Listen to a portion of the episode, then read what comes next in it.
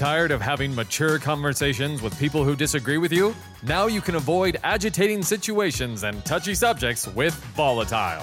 For only $99.99 and all of your empathy, this versatile tile can be yours today. Just call 1 833 3 Volatile to place your order. Call now and we'll throw in Volatile to Go, a mini version of this incredible product that will do exactly what Volatile does, only you can take it with you wherever you go. Don't wait. Call 1 833 3 Volatile today. I'm gonna miss that video. Well, hey, if you haven't been with us last few weeks, we've been sort of having fun with this idea of volatile. But obviously, what we're really talking about is how volatile our culture has gotten. Um, our families are volatile, workplaces are volatile, just the world that we live in is more volatile than it probably ever has been. And we, we really wanted to talk about several issues related to that. We, we talked in week one about where does volatility come from, and then we talked about how do we deal with volatility in communication, interpersonal communication. Then we talked about what, what, what do you do when you're in a relationship with a volatile person. That was last week. And then this week, uh, we're going to talk about how do you get rid of volatility in your life and how do you actually work on reducing the volatility in your world. Well, that's a a tough topic because volatility is partially a habit. This is one of the things that I really realized as I was beginning to study this week is that we kind of get in the habit of being volatile, or even how we respond to volatility in our world becomes a matter of habit. And so I just want to own up front this week that I'm not coming to you as a person who has this all figured out and has this mastered in my own life. I still struggle with this. Um, as a matter of fact, um, A good illustration of that was a few years ago, and I, have mentioned this story before at New Spring, but a few years ago, I was uh, in a hurry. I needed to get somewhere really quickly, and I'm, I'm, usually not late. I'm usually one of those people that tends to be early to things, but for some reason, I was uh, I was late to something, and I was driving down Webb Road and was trying to sort of get there quickly. Speed limit was 40. I was doing 40 ish, and there was this person in front of me. And how many of you know that it is some sort of law of the universe that it's whenever you're actually in a hurry, that that's when you're going to end up behind somebody who's like driving 10 miles below the speed limit and taking some sort of sightseeing tour of Kansas. They're like driving and looking all over the place. And you want to just tell them, look, it's Kansas. There's nothing to see. Just keep on going. I got to get somewhere, you know? This person in front of me going like 30 miles an hour, and I'm thinking, this is, I guess, what the Bible was talking about. The trying of our faith produces patience, but this is not the day for that. Um, I got to get somewhere. And uh, so I, the, the, problem was I was, you know, Webb's, you know, you got two lanes, so you should be able to just get around the other person, but there was another car sort of blocking that, and I was really getting upset until that other car sort of got out of the way. And now I had a path where I could get around this slow moving person. And if that had been all that I had done, if all that I had done was get around them and go about my business and go on to where I needed to be, then that would have been fine. But I didn't just do that. I felt like maybe the Lord was calling me to sort of help this person. I mean, I'm a teacher, that's what I do. So I thought maybe God was calling me to teach this person something about driving etiquette. And so at the time I was driving this little sporty thing, I had this fire engine red sports car. Um, it wasn't a, a, a midlife crisis car, I guess it was like a quarter life crisis car. And uh, it was six speed manual transmission. And so, what I decided to do was I thought to myself, if I put this in a very unnecessarily low gear, it's going to make a lot of noise, you know? And I can go around this person while I'm doing that. It's going to go, you know, and hopefully that will wake up this person from whatever coma it is that they're driving in as they're going down Webb Road. And they will realize that they're not supposed to go 30 miles an hour in a 40 mile an hour. They will learn something. I'll feel better, and we all win, you know?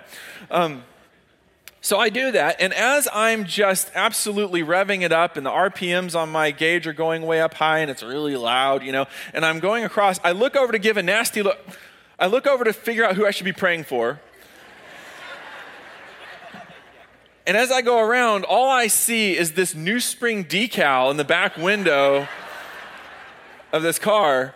And I think to myself, uh oh. And if you're here this morning, I'm sorry. Drive faster next time. Um, but we all struggle with this, don't we? We all struggle with volatility and how to deal with it, and it is kind of a matter of habit. So, this is my promise to you this morning. We're going to talk about how to reduce that. This is what science tells us. Science tells us that if you want to deal with a bad habit, the best way is to replace it with good habits. To just say, I'm going to quit doing something that's being problematic is not good enough. You need to have a plan to do something different. So, this is my promise to you. In the time that we spend together, I'm going to talk to you about five habits that can replace the negative habits of volatility that are in our life. So, hang on, we're going to get to that. But first, just to lay some groundwork, let's review our definition of volatility. We've used this every week so far in the series, and it's just right out of the dictionary. Uh, to be volatile means to be liable to change rapidly and unpredictably, you know, especially for the worse, like when you're just driving down the road, the next thing you know, your pastor's pulling a Mario Andretti around you, you know.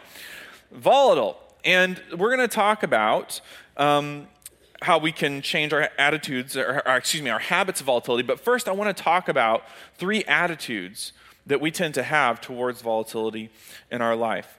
And I think all of these attitudes we have a little bit of in each of us, but we've got to work on the proportions of this. So bear with me on this. We're going to talk about three kinds of attitudes when we encounter volatility within ourselves or within our world. The first is that of the troublemaker right? So we talked about this last week, didn't we? And we talked about Abigail and Nabal, and we said that Nabal was a pot stirrer. He was a troublemaker. He had evil in his heart. He was just, he was the kind of person that brought drama to whatever situation he happened to be in, right? So there are people out there that are sort of unilaterally troublemakers, um, and those are people that we tend to steer clear of. But within each of us, there's a little bit of an attitude sometimes of the troublemaker, which is kind of what I was joking about with myself in that situation of driving before. But we have a little bit of that. But here's what I want to assume I want to assume that most of us in this room are not habitual troublemakers, and that, that probably, that's probably a very small percentage of our life. It's this next attitude that I'm mostly worried about, that I think is growing in our culture, and I think even growing within the ranks of Christianity, and that is the attitude of the bystander. See, a bystander doesn't actually cause a lot of trouble. They don't actually, uh, you know, create a lot of stress and tension. It's just that they don't do anything about it. They don't reduce it. They don't try to, to deal with it. They just sort of, well, they're bystanders. They stand by it. They don't really do anything. In psychology, we have something called the bystander effect. It's a very interesting thing to study because we have all these stories of crimes being committed right within the eye line of large groups of people where someone is being hurt, or someone's being robbed, something's happened to somebody, and this large group of people stands by and watches, and nobody does anything. Right? We call that the bystander effect. Or we see this in schools where you have a, a, a small, vulnerable child being beaten up by a larger, more powerful, aggressive child, and yet you've got all these students watching and nobody's doing anything. Well, the reason we call it the bystander effect is that if there was only one person that was observing this or two people that was observing it, the statistical chances are that they would get in there and do something. They would feel it was their responsibility to protect whoever was being harmed or to get in there and, and deal with this, this threat. But what happens when we stand in a group of people is something in psychology we call the diffusion of responsibility or the scattering of responsibility. And we figure, look, I'm part of 30 people here, and if none of us are doing anything, then at least I'm not responsible to do anything. This is my fear in our culture today, especially among us as Christians. We live in a world that's more and more volatile, but there's a lot of diffusion of responsibility. There's a lot of scattering of responsibility. And so I think a lot of times we just stand by and watch it get worse and worse and worse, and we're not doing much about it. being a bystander. I'm worried that while this part of my life is, is, I feel under control, this part of my life I feel needs some work. That when I should be doing something to make situations less tense, or doing something to bring calm, or doing something to make things better in a tense situation, I'm just standing by. Well, the third kind of attitude is one that the Bible talks about a lot, and that's the attitude of the peacemaker. As a matter of fact, Jesus talked specifically about how important it is to be a peacemaker. Jesus said, Blessed, or in this case, this means happy. Happy are the peacemakers. Why? For they will be called the children of God. That people who actually get in there and do something to make peace in a difficult situation, when they actually are active agents to bring positive change in the middle of a negative situation, that that is so important that they will be recognized as the children of God. How many of you are familiar with the term hypocrite? Boy, that's a tough term, huh? Because I think a lot of people use, use the idea that there are so many hypocrites out there that they shouldn't maybe go to church or they shouldn't consider Christianity as a possibility. They stay away from God because the hypocrites make them so upset. Well, I think that's there's two sides to that coin. One side of that coin comes from the belief that Christians are somehow a group of people that think that they're perfect, and they get together at church as a group of people that think that they're perfect, and they celebrate their perfection, and then they go out and prove that they're imperfect. Well, it's just a misplaced thought because the truth is, at New Spring, we are not a group of people that think we're perfect getting together to celebrate our perfection. We're a group of people that know we're very imperfect getting together to celebrate a perfect Savior who made a way for us to go to heaven, even though we don't deserve to go there on our own, right? That's, that's what this is really about. But there's another side to that coin, and that is that there are some things that we do as believers that sort of put distance between God's reputation and our reputation part of this is something we could do something about. See, what, what this says, and by the way, the term hypocrite, the original, the, where we get that word from, actually means to be behind a mask. It means to live behind a mask. What this is saying is peacemakers will be recognized by people as the opposite of hypocrites.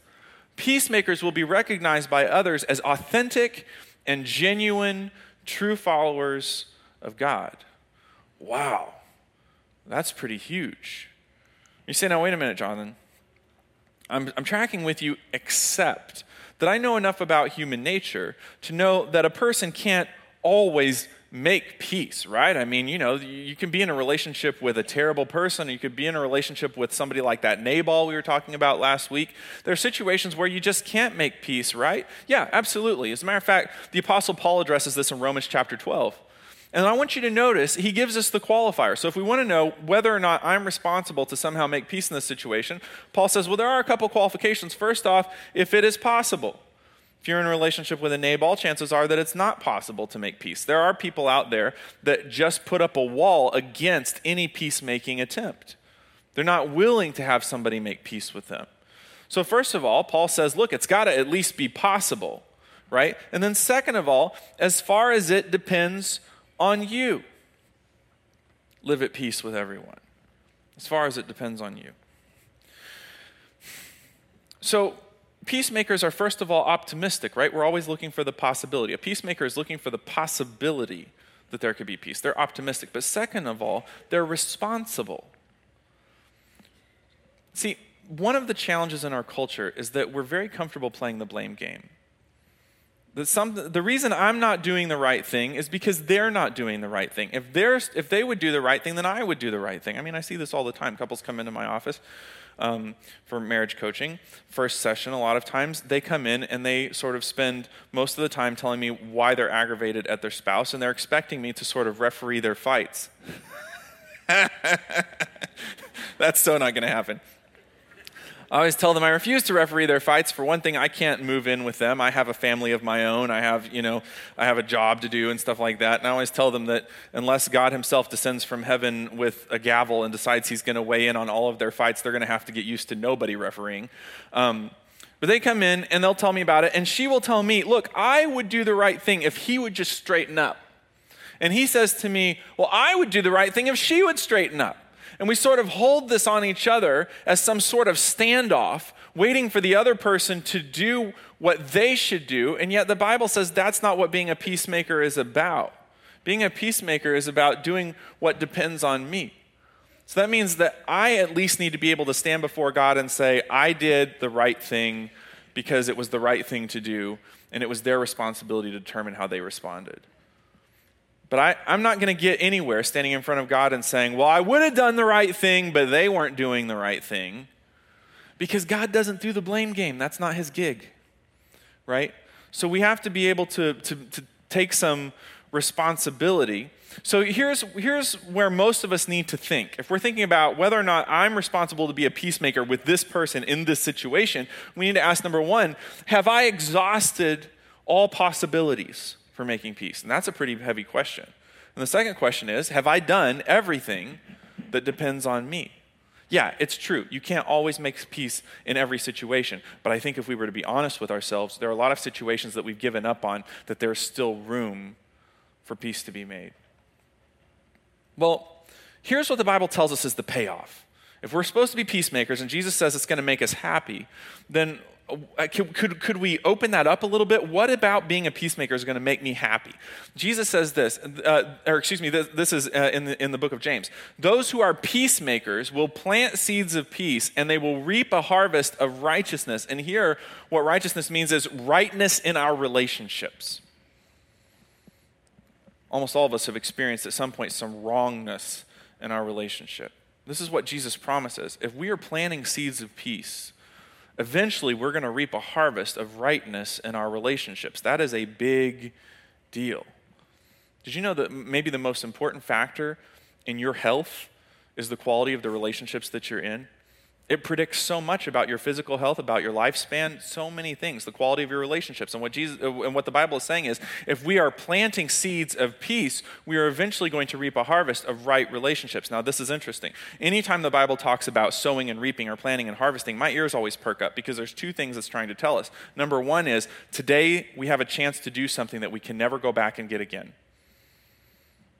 When planting season is over, it's over right? So the Bible's telling me, Jonathan, you have a shot right now to do something that's going to change your future, but now is the time. If you want to really do this, now is the time. Now is the time to start planting those seeds of peace. But the other thing is, it talks to us about the potential to lock something in. When Wendy and I bought a house years ago, I kept asking the person at the bank as we were doing our closing paper. Now, this is fixed, right? I was very, I was very, I want to make sure I was very clear that I want to make sure this, this interest rate was fixed because I wanted to lock it in. I wanted the security of locking that in. And here's what the Bible's telling us when we're sowing seeds of peace, we are locking in for ourselves that future of right relationships. That's a big deal. So, we're going to talk a little bit now about how do I sow those seeds of peace? What are those habits that I need to develop that are going to help me be successful in this. So I've brought you five habits that I think will help. We're going to talk about what the Bible has to say about it. So if you're a note taker, this would be a good time to take out pen, pencil, mascara, whatever you got that'll make a mark on piece of paper. Um, or take out the app and, and fill in the blanks there. We're going to talk about five habits that will help you make peace. And by the way, I want to just talk to somebody who's tempted to go offline right now because you're like me and you think that you're already a peacemaker because you don't like conflict. You're conflict averse, right? Which I, I am, right? My wife and I, when we travel and talk to married groups, we, we, we tell them that there's two kinds of people in this world and they always marry each other. Um, we call them runners and chasers. And we say the, the a chaser says, We're going to have this conversation right now. We're going to talk about it. We're going to deal with it. That's the only way to handle this is to deal with it head on. And we're going to talk about this right now. And the runner says, I am not having this conversation. Drop it, leave it alone. And they're pulling away while that chaser is coming after them full steam. And we teach that there's a law of runners and chasers that the faster a runner runs, the faster a chaser chases, and the faster a chaser chases, the faster a runner runs, right? But I say that for you to know that I am a Olympic world class runner. I do not like conflict. I'm conflict averse. But I want to make sure that we're all clear, especially if you're like me in this room. There is a difference between being a peace liker and a peacemaker. I like peace. I will seek peace. But God has not called me to be a peace liker, and God has not called me to be a peace seeker. God has called me to be a peacemaker which means that I'm going to have to deal with some tension in my life. I'm going to have to deal with some conflict from time to time. I'm going to have to deal with some of that discomfort, but I need to have better habits and how to deal with it. So, we're going to talk about those five habits and then we'll be done today. Here's the first one, and one of my favorites, and that is don't waste time and energy looking for hidden meanings. This is a big one. And I think social media has made it worse, right? Because now it's like, well, why didn't they like what I said? I made a post and they didn't like it. They didn't share it. And I put on there, share if you love Jesus, and they didn't share it. So what does that say about them, you know? And we start, what did they mean by that? Or then they or they post something on our thread and we go, what did they mean by what they said? I can't tell. If only they'd posted an emoji so I could see what tone of voice they were trying to say this in. But since they didn't post an emoji, I'm left to wonder, what did they mean by that? Doesn't have to be in social media, does it can be just in regular, everyday, face to face conversation. Somebody says something to us, well, what do they mean by what they said? Human beings, we're instinctively, we're meaning makers. But the problem is, if we look for hidden meanings, we end up causing more trouble for ourselves. I had a couple come see me some years ago uh, for marriage coaching. They sat down and they said, Jonathan, uh, really, we have a great marriage. We only have one problem. Okay. We only have one problem. She, she says, You know, it's, it's my mother in law, right? She drives me crazy, but my husband doesn't see it. Right? She pays me these compliments, but inside the compliment is this jab that she's hidden. My husband doesn't see it, and it's driving me crazy. Like they came, you know, they're out of town. They came in for the day the other day. Uh, and and first thing they come into our house they hadn't been in our in our new house they walked into our house and the first thing my mother-in-law says to me oh what a cozy little house and my husband is just bebopping along. Oh, mom says it's cozy or whatever. But I know that what she meant was it's a tiny house because they have a house that's like three times bigger than this. And she comes in and says, What a cozy little house. Well, I know what she means by that, even if my husband is oblivious. And it drives me nuts because she's criticizing our house. And you don't understand. We would have bought a bigger house. We thought about getting a bigger house, but you know, we shopped around and this one is in the perfect place. Now she's giving me this whole long explanation about why they don't have a bigger house, and I don't care. You can live in whatever size house you want to, as far as I'm concerned. You know, more power to you. But, but anyway, she, so that really upset me. And then later in the day, one of my kids comes into the house and you know, kid been having a bad day and i know there's some stuff going on in their life and, and we kind of had this little exchange that, that got a little tense and my kid kind of smarted off to me and i gave him one of those looks and he knew we were going to come back and talk about this later but he dropped it and he went to his room. And i knew it wasn't the appropriate time and place to deal with it. We would, we would deal with it later. But my mother-in-law all she saw was that this kid smarted off to me and i let it go. And the first thing she said was, You parents today are so, and by the way, anytime somebody starts off with you parents today, you know, you parents today are so kind and compassionate. You know, if I had said something like that to my mom, I wouldn't have been able to sit down for a week. And I guess we turned out okay. She's like, I know what she's saying. She's saying we don't discipline our kids correctly. We're not parenting them correctly. If she was raising our kids, she would raise them differently. She disapproves. It's just driving me nuts. But that wasn't the straw that broke the camel's back.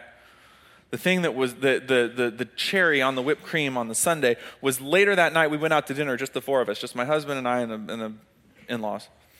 And we went to this nice place. My husband picked out the restaurant. And we don't get really crazy about dressing really formal for nice restaurants. I mean, we were business casual. It was, it was appropriate for the restaurant, but it was a, a nice place. My father in law wears this really expensive suit, and my mother in law is in this sort of like formal dress. And so, just right off the bat, it was a little uncomfortable. There was a little bit of difference in how we dressed, but whatever. We go into the restaurant, we sit down, we start eating. At some point, my husband gets up to go to the bathroom, and my mother in law says this to me she says, Sweetie, you are so courageous. She's like, I wish I was courageous like you. I don't think I would ever have the confidence to wear something as casual as that to a place like this. Wow. So, you're going to be surprised at the advice that I gave her, other than I did tell her husband to straighten up and pay attention. But other than that, um, I told her, you need to learn to be oblivious to the hidden messages. Don't pay attention to them. And you're not going to do that for your sake, you're going to do it for her sake. And let me show you why. Looking for hidden meanings trains the other person to keep playing games with you. If you keep looking for what is underneath the message, what is underneath the post, what they mean by that, what their tone means, and all of that, they have got you on a very short leash. And they can yank that leash anytime that they want to. The point here is to teach them that they can't play these games with you. And the way to teach them that they can't play these games with you is to tell, take what other people tell you at face value, if that. There's some stuff you shouldn't even bother to take at face value, but at least we shouldn't go any farther than that, right? So I told her, I said, you know, when, your when your mother in law says to you, you, you parents today are so gracious and kind to your kids because, you know, if, uh, if, if I'd done that my, you know, to my mom, I wouldn't have been able to sit down for a week. You tell her, oh, that's so sweet. Yeah, we are trying to be compassionate. And I'm sure your parents were probably nice people in several ways.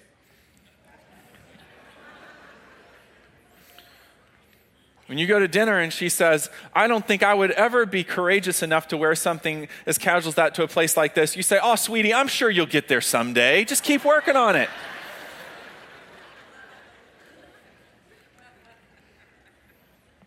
Don't let people give you the impression that they can play games with you by sending hidden messages. Make them say what they mean. Remember, we said two weeks ago that in a God follower's life, our yes should be yes and our no should be no. Don't train them not to do that. Train them to tell you what they mean. And uh, here's the deal a lot of people at that point are just going to go silent on you because they don't know how to tell people exactly what they mean. But either way, you win. You don't need that in your life. Here's what the Bible says about this. In Proverbs chapter 26, it says, Honoring a fool or giving too much of yourself to a fool is as foolish as tying a stone to a slingshot. You got the picture, right? You take that stone, you zip tie it into that slingshot, and you pull it back as far as you can, and you aim, and then you let go. What's going to happen? You shoot your eye out, kid. Right? Bible's saying we give to, we start to dwell on a fool. That what it does is it just ends up hurting us. Look, maybe maybe they're not foolish. Maybe they didn't mean anything. Okay, well, fine. Then if you take it at face value, then you don't have to worry about it. But if they are a fool and they did mean something about it, then still don't go there because all it's going to end up doing is hurting you and they win. They walk away from that knowing that they were able to yank that leash and, and upset you when ultimately if they were going to if they want to go there, they should have to go there in so many words. Does that make sense? Okay, so here's the second thing. So we, talk, we said we're going to talk about five habits. The first one is we're going to quit looking for hidden messages. The second thing is we need to start paying attention to and believing the best and the boring. I say that because the worst and the exciting tends to be what our attention gravitates to. But that's problematic because the worst and the exciting tends to also be the most dramatic, and it tends to introduce the most drama into our lives. I was at the grocery store the other day, and they have those little magazine racks as you go through to check out, you know, at the grocery store. And I was interested by the fact that on that magazine rack, there is like this gradient of reporting reputability represented there, right?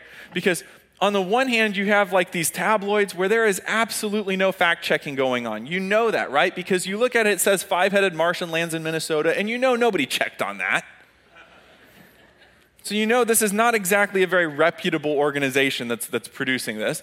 All the way through, then there's a bunch of them in the middle that are, you know, still not tremendously to be trusted, but maybe they're maybe they're a little closer to reality, a little more tethered to reality. And then you get to some of the more reputable magazines, names that you would recognize that you look at that and you go, okay, well at least I know they do have a fact-checking department and they are trying to at least represent some version of the facts. See if this is not true. Notice that if you go from the tabloids, those are the worst and the exciting headlines. Those headlines will get your attention. Go all the way over to the reputable magazines and at that that point, if you look at them in context, they actually look very boring. You know? Because that's the way the truth is. When you get away from the drama and you get closer to the truth, it tends to be a lot more boring. And this is something that our society needs to really digest and understand that if we want to be closer to the truth, we're all worried about fake news. If you want to be closer to the truth and if you want to live a life that's, that's characterized by less drama, the truth is the closer you get to that which is boring, you're probably getting pretty close. The more exciting it is, the more drama it's bringing into your life, and the less the likelihood is that it's as accurate as it comes across as being. Let's take this to an even deeper place, and that is that it's not nearly as exciting when people do the right thing. Have you noticed that? You're not going to open the Wichita Eagle tomorrow and read about some guy who got up on time in the morning yesterday, went to the YMCA, worked out, went to work, was kind to his coworkers, was uh, honest in his business dealings, treated people with respect and with kindness, then went home and had a family dinner, loved on his kids, loved on his wife, uh, got to bed at a decent hour, and was ready to get up the next day and start it all over again because people would read that and go, This is ridiculously boring. Why would they put this in the news? And yet, that is what a healthy life looks like, yeah? So, if we want to have a healthy life, then we've got to be willing to recognize that if I'm looking at either the worst and the exciting or the best and the boring, this is going to be the option that's going to actually be healthy for me. Here's what the Bible says about this. This is in Proverbs 18. Solomon says, Rumors are dainty morsels that sink deep into one's heart. Well, I think I kind of understand what Solomon's talking about because I'm trying to diet. So I understand what dainty morsels are. Walmart has these cookies, you see. They're these little pieces of heaven. They're sugar cookies, right? And they have this glob of icing on the top and some sprinkles. Not too much sprinkles, just and that would ruin it, but just the right amount of sprinkles. And I, I will know that I've gotten to heaven when I can eat as many of those as I want. Because right now, I could eat four or five of those at one sitting. My wife would go, How could you do that? But I so can. I so can. Um, but I can't right now because I'm trying to diet. And here's what I've learned about those cookies I've learned that those cookies are dainty morsels that sink deep into one's thighs.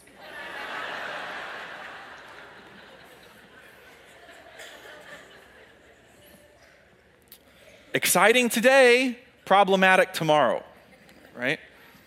And that's what Solomon's trying to tell us about the worst and the exciting is that it is exciting today and it will get our attention today. It's a dainty morsel today, but it's a problem tomorrow. As Christians, we've got to decide what do we want? Do we want a life of drama or do we want a life of peace? If we want a life of drama, then sure, let's pay attention to the craziness that's going on in our world and let's let's digest a steady stream of negativity open up social media you'll get there right but if we want peace we're going to have to be very careful about what we let in and by the way here's a dirty little secret and kind of a side point and that is that bystanders can actually like the drama without participating in it you don't have to be a pot stirrer to be a pot tender. Some of us stand by and we watch those threads on social media, we watch those threads on a blog post, and it's not like we're hopping in there and getting into these shouting matches, but we kind of like reading them. Oh, they stepped in it now, you know? We're watching to see what happens instead. That's not being a peacemaker. That's just standing by and watching the harm come to our society and to people that really need help. Here's what the Bible says the Bible says, A wise person is hungry for knowledge while the fool feeds on trash. It's pretty straightforward, isn't it? God's saying, Jonathan, if you want to lose weight, you need to hunger for healthy things. You want to put on 30 more pounds? Yeah, just go eat junk food. It's really what the Bible's saying here about what we allow into our the gate of our mind. If we want to be healthy, we need to hunger for healthy stuff. If we want to have a life where it's full of drama, then yeah, we can just keep on digesting trash, but that's what's going to happen. All right, my time is very limited. Let's go on to habit number three. Habit number three is this be a truth teller, not a secret keeper. This is very important if you happen to be a compassionate person. Because compassionate people have a target marked on them. Because people know that if, they're, if they want to complain about somebody else, you're the person to go talk to. If you're a compassionate person, they will find you and they will come complain about why so and so is a problem and why so and so is difficult. And here's what they will want from you they will want you to get in their little red wagon so they can pull you around and you will adopt their feelings about this person so that you will now own their feelings, even though they weren't your feelings to start with, and so that you will keep their secret about how they feel. But you can't afford to do that. The Bible says in the book of Titus, Christians must not slander anyone and must avoid quarreling. Instead, they should be gentle and show true humility to everyone. Listen, when somebody wants to get you to adopt their slanderous feelings about somebody else, you got to say, Look, I, I can't afford to do that. I can't afford to slander you. I can't afford to slander them. I've got to be humble in your eyes. I've got to be humble in their eyes. My job is to be respectful to everybody. I can't be respectful to everybody and be in this little powwow that you want to have in private where you want me to keep a secret about how bad you feel about so and so. I mean, there, are, there is an exception, and it's important for me to mention it. If somebody comes and tells you they're being physically abused, obviously, then that's, that's a case in which you can be a great friend to them, help them get help, uh, to reach out to, to be helped from the authorities and that sort of thing. But this isn't what you guys understand. This isn't most of what we're talking about. Most of what we're talking about, somebody just wants to come to you to gripe about somebody else. In that situation, you shouldn't be a secret keeper. That's not what God has called you to be. Sometimes I'll be talking to people about this and they'll say to me, Jonathan, you just don't get it. This is my personality. This is my spiritual gift. I have the spiritual gift of being a sounding board for people. No, not a sounding board. Soundboard is something you find inside a piano. You're not a soundboard, you're a trash can. You're letting people dump their trash in you, they're using you. When they're coming around and they're giving you all their negative stuff about other people, they are using you. They're putting their trash inside you, and you got to tell them, look, I'm not your garbage pail. We're not a sounding board. Here's, here's what the Bible says. By the way, would you like to know that Jesus actually gives us a very clear idea of what we should do if somebody wants to come and gripe to us about somebody else? Because Jesus says what, what we should do if we have a problem with somebody. If another believer sins against you, go privately and point out the offense. If the other person listens and confesses it, you've won that person back. And then Jesus even goes on to say, and if they won't listen to you, bring another person with you. But notice that Jesus' plan is that if person A has a person with problem B, person A should talk to person B about about it. That's the Jesus plan. Person A doesn't go talk to person C about it because you know what? Person C can't do anything about it other than have to make a really hard call whether who's, who am I going to be loyal to now? Here's the way it should work, right? So, if you're, uh, for, for people that are bystanders, we said there are three different attitudes or three different kinds of people there's troublemakers, bystanders, and peacemakers. This is what it looks like when a person comes to a bystander and says how upset they are with Bob. Bob makes me so mad. Bob's just out to get me. Bob's always causing me problems. I don't like Bob, right? And a bystander says, like, I, I, can see that Bob has really frustrated you. It's true, he can be a real pain sometimes. And now we're going to have this long conversation about Bob. By the time we're done, both of us are going to hate Bob, right? You walked in this morning, you didn't have any strong feelings about Bob. You didn't love him, you didn't hate him, you're just kind of in the middle. But now you're talking to this other person, and now all you really remember are the things you don't like about Bob. And by the time you're done, you're both against Bob. You're starting like this anti Bob thing that's going on between the two of you, and you're recruiting new people. This is what it looks like with a peacemaker. I can see that Bob has really frustrated you. Let's go talk to Bob. That's what it's supposed to look like. You got a problem with Bob? All right, let's go talk to Bob. You got a problem with Mary? Okay, let's go talk to Mary. Here's what's going to happen one of two things is going to happen. The most unlikely thing is that person is going to go, you know what? Yeah, I really could use some help. I, I, probably should talk to them, and it would be good if you would come with me. That's very unlikely, but it's a possibility. Most likely, what's going to happen is that person is never going to come talk to you ever again for the rest of your life about anybody that they're upset with because they are going to be scared to death that the first thing you're going to say is, well, let's go talk to them about it. Either way, you win. We don't need that drama in our lives. Okay, here's number four. Fourth habit that we need to develop, and that is this talk less and listen more. So much of the drama in our world would be lessened if we would adopt this stance. Talk less, listen more. The Bible says this in the book of James. The Bible says that we should be quick to listen and slow to speak and slow to get angry. Because if we become quick to get angry, human anger does not produce the rightness that God desires, or the rightness in our relationships. We just talked about before. What happens when we plant seeds of peace? We get a harvest of rightness in our relationships. But if we talk too much and we don't listen enough and we get angry, which comes from talking too much and not listening enough, then what do we do? We basically ruin that harvest of right relationships. We need to talk less and listen more.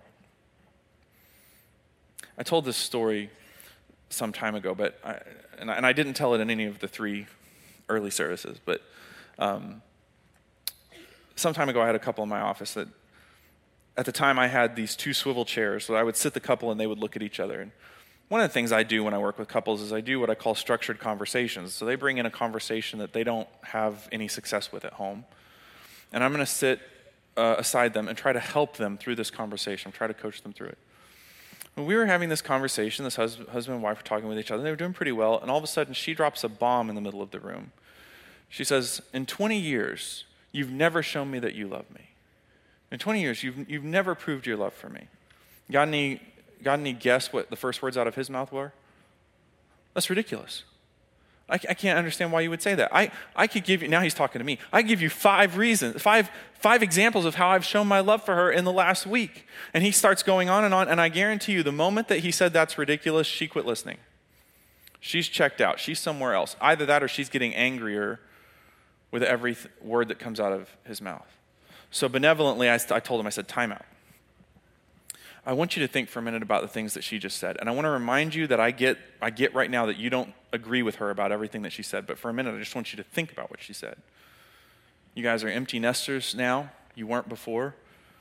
It's new for her. She's been a stay at home mom forever. Now she's trying to figure out what's she going to do.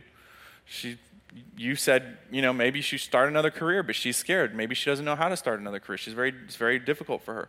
You're traveling most of the week. She doesn't see you most of the time. She's trying to, she's trying to figure out now how are you going to be close after all these years? The kids have been your life, and now it's just the two of you, but you're gone most of the time.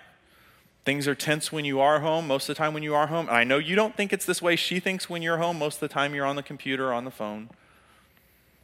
And she's starting to feel like she's going to be experiencing feelings of loneliness for the rest of her life. Now, I want you to look at her, and I want you to finish this sentence. I want you to start the sentence with, If I felt the way that you just said that you feel, and then just finish the sentence. I'm hoping he can do this, right? He looks at her and he says, If I felt the way that you just said that you feel, I don't think I could get out of bed in the morning. He said, I really don't think I could put one foot in front of the other. I think I would be so depressed and so anxious that I wouldn't know how to go on. And all of a sudden, tears coming down her cheeks, and she's saying, He just heard me for the very first time. Well, you get, I didn't do that. That wasn't anything that I did. He was capable of doing that all along. He's just used to talking and not listening.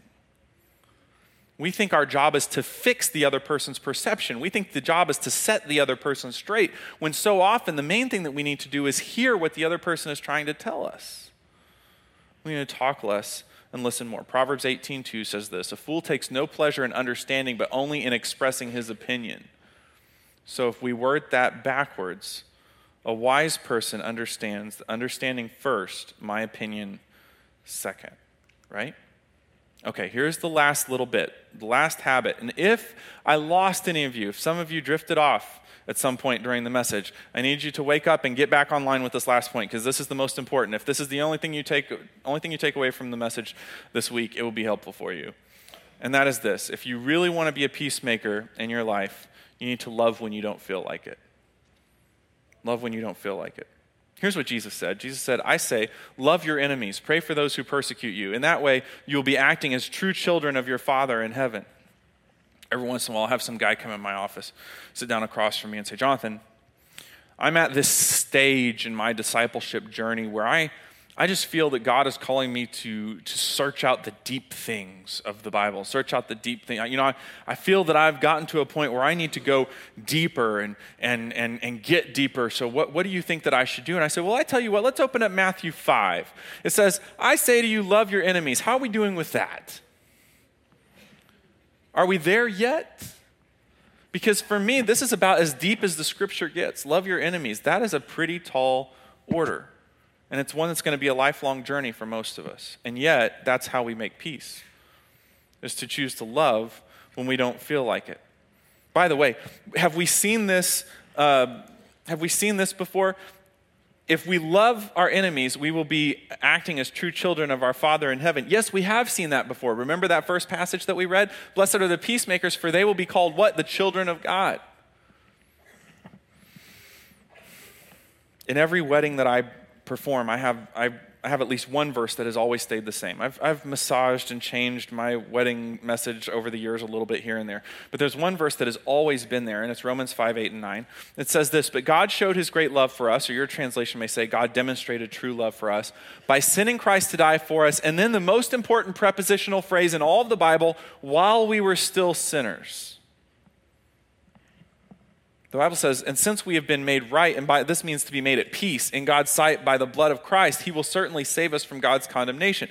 What is the point here? The point is that it took Jesus being willing to sacrifice in the face of my imperfection in order for there to be peace between me and God. And that is the template, that is the picture. That if there's going to be peace, there must be somebody who is willing to sacrifice in the face of imperfection. As a matter of fact, we could just say at the end of this message that peacemaking is really just showing God's love to imperfect people. And we've got some work to do in that area. I'm going to give you this story and then we'll be done. Some of you ladies in this room have probably read books that have been written by a lady named Shannon Ethridge. She's a very popular uh, women's Christian author, and uh, she's written several books that you would recognize. And, and she often writes on the topic of guilt and shame. Uh, because she went through a very difficult circumstance as a young lady. At the age of 16, she had just learned how to drive, and she was out for a drive one day. And she wasn't, uh, apparently, from what I understand, she wasn't really paying attention. And she accidentally struck a bicyclist and ran over that bicyclist and killed her. As a, can you imagine as a 16 year old? You weren't paying attention, you're still new to driving, and all of a sudden you've taken this lady's life. I mean, it's pretty serious deal. The investigation crew comes out and they look at the skid marks and so forth, and they say, yeah, this was very definitely her fault. This was an accident that was, that was driver caused. And so they take her to the police station. They're going to charge her, I'm assuming, with vehicular manslaughter. It's a Christian young lady, but going through one of the most difficult times of her life. So the husband of the woman who was killed was a Christian as well. Now, by the way, I, I, want you to take a second, guys, husbands in this room, and think about what it would be like if you got a phone call that your wife had been run over by uh, another driver, was now dead, and, the, and it was the driver's fault, and it was this careless teenage girl who wasn't paying attention while she was driving. How would you feel? What kind of attitude would you have when the police asked you to come into the station to give your statement? He comes in there, and the first thing that he says is, I don't want any charges pressed. And he sat down across from the 16 year old girl, and he said, You can't let this define the rest of your life.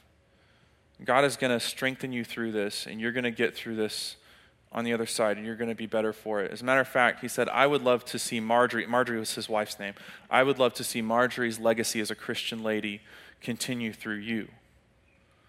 I don't know a much better example of somebody showing love in the face of imperfection, of somebody showing God's grace in the face of imperfection. But I also think it's very interesting that it is this young lady who grew up to write books that have touched the hearts of millions of, of Christian women across this world